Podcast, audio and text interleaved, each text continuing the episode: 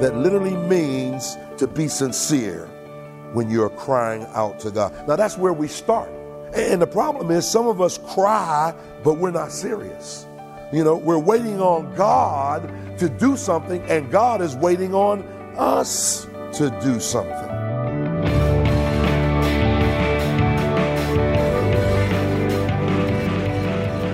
You're listening to Treasured Truth with Pastor and author James Ford Jr., Senior Pastor of the Christ Bible Church in Chicago. I'm Steve Hiller. Glad you're with us as we're continuing a series, How to Get Out of Debt. And Pastor, I think you've hit on something really key in what we just heard.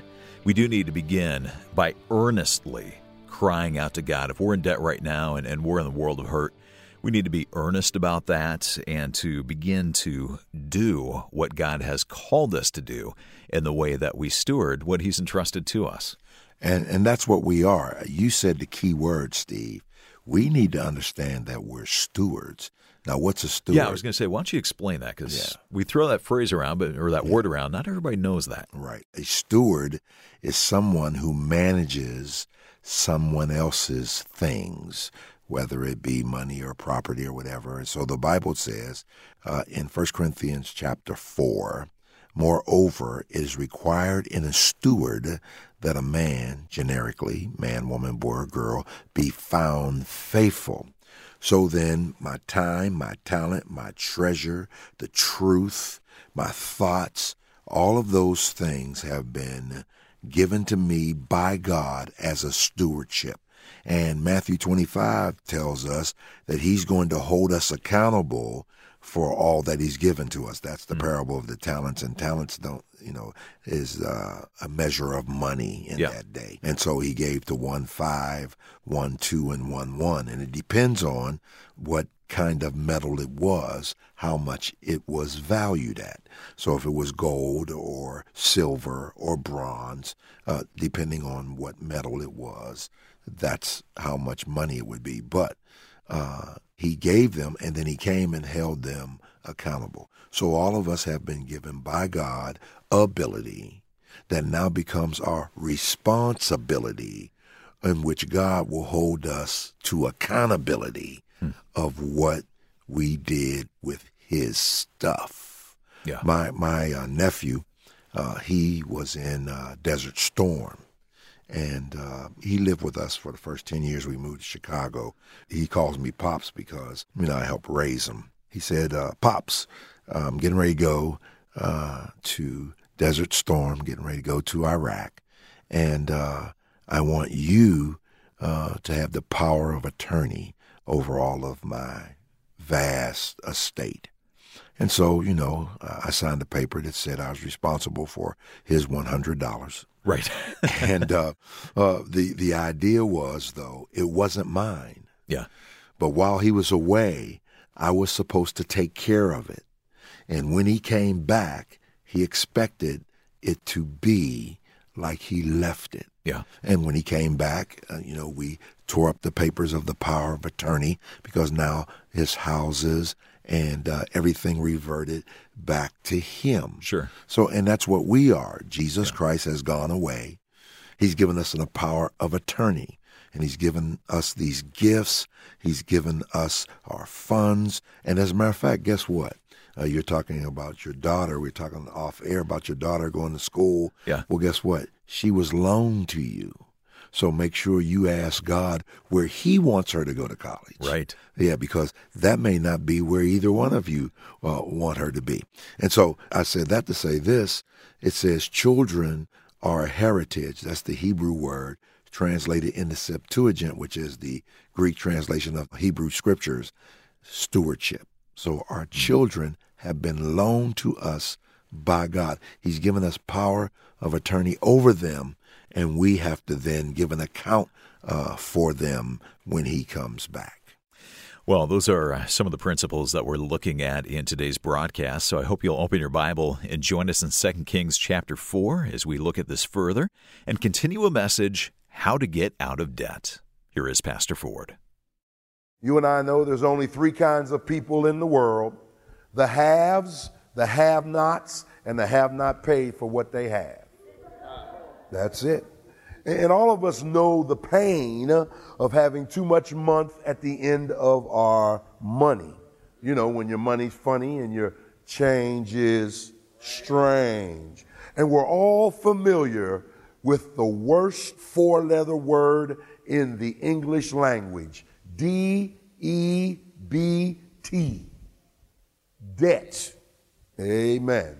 Now, you know what debt is it's extending stewardship beyond the will of God.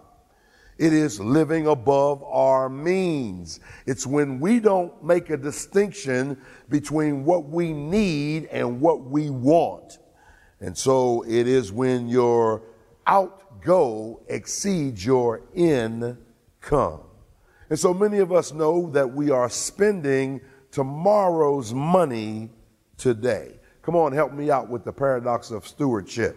I say it all the time, but we'll all say it together. Everybody, all together. We buy we with money we don't have to amass bills we can't pay to please people we don't like who could care less anyway because they don't like us. Amen. And so we, we've done it keeping up with the Joneses. And the only problem with trying to keep up with the Joneses is that every time you catch up with them, they refinance. And so we see the paradox of money. We, we, we know it, we see it everywhere. Uh, a person has a new caddy, but they don't have any money in the bank. They're buying lottery tickets every day, but they don't have a savings account. You know, uh, uh they have a Land Rover and a landlord. Something wrong with that picture. Amen. Driving a gator and still living with their mama and not paying her any rent. And, so we see it all the time. And I say this all the time too uh, driving a car where the rims cost more than the car. But in our text today, when you look at the context of what we're going to be studying, Elisha is approached by a widow whose husband uh, was one of the sons of the prophets. That means he was a preacher. And that means this woman uh, was the preacher's wife. Uh, so her husband graduated from the Moody Bible Institute of the day, just like your pastor graduated. Not, not magna cum laude, not summa cum laude, not even cum laude, but thank you, laude. Amen. And so the school of the prophets was started by Samuel. Uh, the first one was at Ramah. 1 Samuel chapter 19, verses 19 and following. And, and, later on, they established one at Bethel, 2 Kings chapter 2 and verse 3. And then at Gilgal, 2 Kings chapter 4, verse 38. So there were three official Moody Bible Institutes uh, in Israel. And there also seemed to be an unspecified place in 2 Kings chapter 6, verse 1. So they may have had an extension study like a Moody on location or something of that nature. Uh, here, but Samuel knew the value of education. Uh, he knew the value of educating the people of God. And so Samuel knew that you can't teach what you don't know and you can't lead where you won't go. Well, the New Testament tells us in 2 Timothy 2.15, uh, a passage that you ought to have memorized, study to show thyself approved unto God, a workman that needeth not be ashamed, rightly dividing the word of truth. That word picture, rightly dividing, is a great picture. It means to cut a straight line. As a matter of fact, not just to cut a straight line, but it means to cut on the straight line that's already there. And so God has a line. He doesn't want us deviating from it. And we need to study to show ourselves approved. So this widow came to Elisha because her husband left her with two children and a huge amount of debt that she couldn't pay. Now, the preacher's not named and she's not named and, and, uh, but it's clear uh, that he died and he didn't have an insurance policy to provide uh, for his wife and children. Uh, there was no retirement plan. Uh, they lived in the church parsonage, and after he died, the church put her out. Uh, no Social Security, no Medicaid. Uh, he left her in debt, and with a will probably like the one I'm going to have, because at my at my reading of my will is going to say, I James Ford, being of sound mind, spent it all, all of it, all of it. Now the creditors are ringing her phone off the hook. They're blowing up her cell phone. They're calling her on her job. They're sending her envelopes with colored paper. She's got to tell the children, no, don't answer that because the caller ID is telling me it's a bill collector and the Comcast that I got the triple package with is telling me right on the TV screen it's a 1-800 number. I don't even have to look at the phone anymore. Just keep watching television. And so now she's got to park her chariot three blocks away from her crib. Wow. And every time you turn around, she's saying, Y'all gonna make me lose my mind. Up in here, up in here. Y'all gonna make me act a fool. Up in here, up in here. And so now, because of her debt, uh, the Bible tells us they're coming to take her children.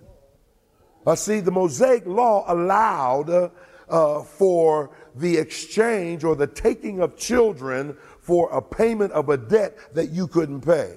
Uh, if you're taking note, well, you don't have to. It's in your notes. Exodus 21, 1 through 7, Amos 2, 6, and Isaiah 50, verse 1. Uh, even God himself uh, uh, uh, uses the practice as a metaphor to talk to Israel. Let me read this Isaiah chapter 50, verse 1 for you, and, and listen what God tells Israel uh, about his relationship with them. Thus saith the Lord, Yahweh, all caps. And so we know who it is that's speaking. It is Jesus. That's right. Where is the bill of your mother's divorcement, whom I have put away? Of which of my creditors is it to whom I have sold you? See what he's saying to them? He's saying, Israel, are you acting like I'm in debt and that I gave you to these pagans uh, to pay for that debt. And so God takes that practice and he even applies it in his relationship to Israel. Why are you living like I just gave you to somebody else? Here's what he's telling them. He's saying, You should be living for me, uh, but you're living for these idols and you're acting as if it's you're obligated to do it by me. And so you know, it is using God to sanction a filthy lifestyle. Grace does not give us the privilege of living like yard dogs. I just put that in there. You know, it is a good reminder. We do live under grace if you know Christ, but that does not give us license to live in any way in which we want. You're listening to Treasured Truth, a message entitled How to Get Out of Debt, and we'll continue this teaching in just one moment. If you know you're going to miss a broadcast, well, you don't have to miss Pastor Ford's teaching. It's always easy to listen on the go if you podcast this program or if you have the Moody Radio app. If you do have the app, you can hear Treasured Truth anytime. It's available for the iPhone, iPad, or your Android phone or tablet. The best part, it's free. Uh, Treasured Truth is available on demand along with many other Moody Radio programs and streaming music stations, and you're going to find the app at your favorite app store like iTunes or Google Play, or you'll find links to it at our website, treasuredtruthradio.org. Back to the message. Here's Pastor Ford. So it's limited to seven years. Leviticus chapter 25, verses 39 through 42 say that they were to be released in the year of Jubilee if it was prior to the seven years. So this woman is about to lose her children because of the debt. Now I know what you're thinking, because I thought it too. Boy, that would be nice. If you could do that today. I can see it now. Maybe you said we were short. Are we going to be able to pay our bills? Everything is fine. As a matter of fact, I cashed in and got a little extra.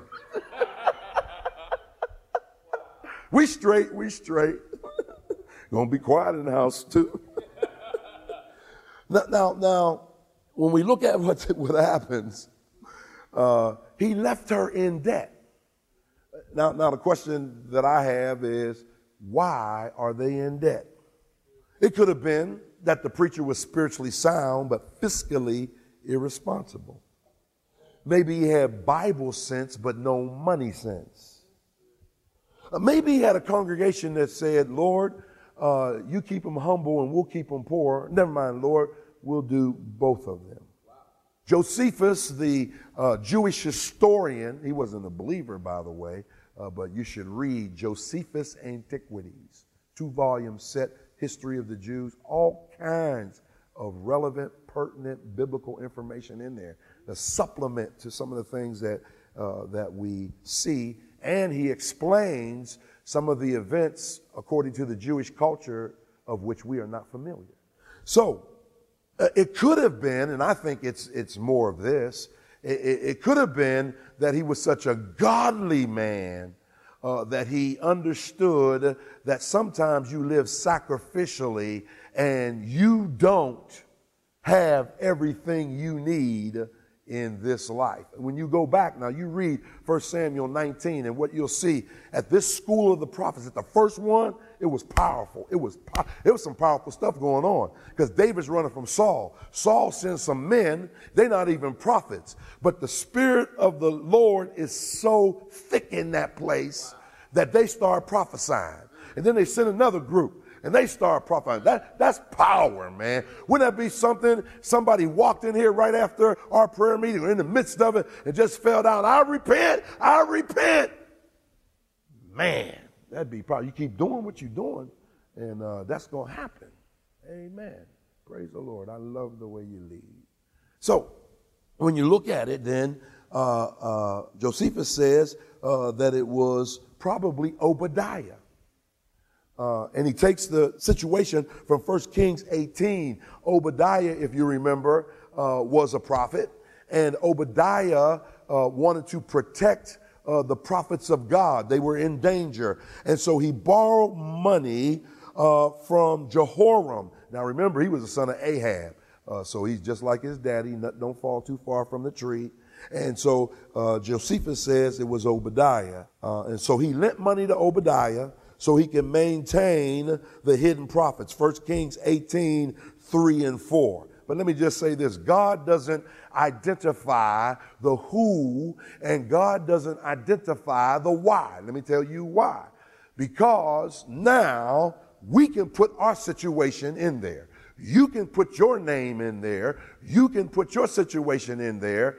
And because we don't know why they got into debt, you can put your reason. Some of us are in debt because uh, we don't have the kind of job that's necessary to even meet our basic needs. Others of us because we've been stuck on stupid and spending, or we're like we're like Custer at a sale. Charge, charge, charge. And so there are all kinds of reasons. But still, when you look at the picture, there's something wrong with it because Proverbs 13 22 tells us, A good man leaveth inheritance to his children's children. And I have to wonder uh, did this prophet, or actually, do you know uh, the 10 aspects of finances? Uh, they're listed for you. Let me just read them. It is earning and saving, saving, saving. I know I'm cussing at somebody, but saving, sharing, giving, loaning, trading, investing, borrowing, spending, and leaving an inheritance. Now, this text just teaches us very basically, because I'm looking at the principles, uh, 10 principles for getting out of debt. So, how do we become a good Christian? Let's start and get as far as we can. She's committed to them, her children, and she's teaching us how to get out of debt. Here they are. Principle number one. Principle number one get serious about getting out of debt you need commitment. Commitment. Notice what it says. And there cried. Let's stop right there. Let's put a quarter in the meter, pull off to the side because we probably won't get any further. She cried. Uh, uh, uh, listen, this word occurs uh, 55 times in the Old Testament. It's the number one word that's used when God wants us to know what it means to sincerely cry out to Him. Okay, uh, turn to Genesis chapter 4 and verse 10. Genesis chapter 4 and verse 10. That's right at the beginning of the Bible, the first book of the Bible. Listen to what Genesis chapter 4, verse 10 says. And he said, What hast thou done? The voice of thy brother's blood crieth unto me from the ground. And it's a word that literally means to scream, the top of your lungs, because you're in pain and you're serious. Let's look at one more Exodus chapter 14. Genesis, Exodus. Genesis chapter 14. Look at what it says in verse 10. And when Pharaoh drew nigh, the children of Israel lifted up their eyes, and behold, the Egyptians marched after them, and they were sore afraid. And the children of Israel cried out unto the Lord. In other words, there are other words that could have been used, but he uses this word that literally means to be sincere when you're crying out to God. Now, that's where we start. And the problem is, some of us cry, but we're not serious. You know, we're, we're, we're waiting on God to do something, and God is waiting on us to do something. Uh, we need to realize that, uh, you know, we say, I, I, remember getting serious about losing weight, and I get serious about it at least eight or nine times a year. And, uh, you know, I said, I'm going to walk. I, I, was walking outside. I said, I'm going to walk every day. And then it rained, and I knew I was serious because I walked in the rain. And then, you know what? I was walking in the rain one day, and I saw, I was walking out of drive, I saw guys on the golf course in the rain, playing golf in the rain. And I thought to myself, look at that. I started to turn around and say, this is getting too heavy.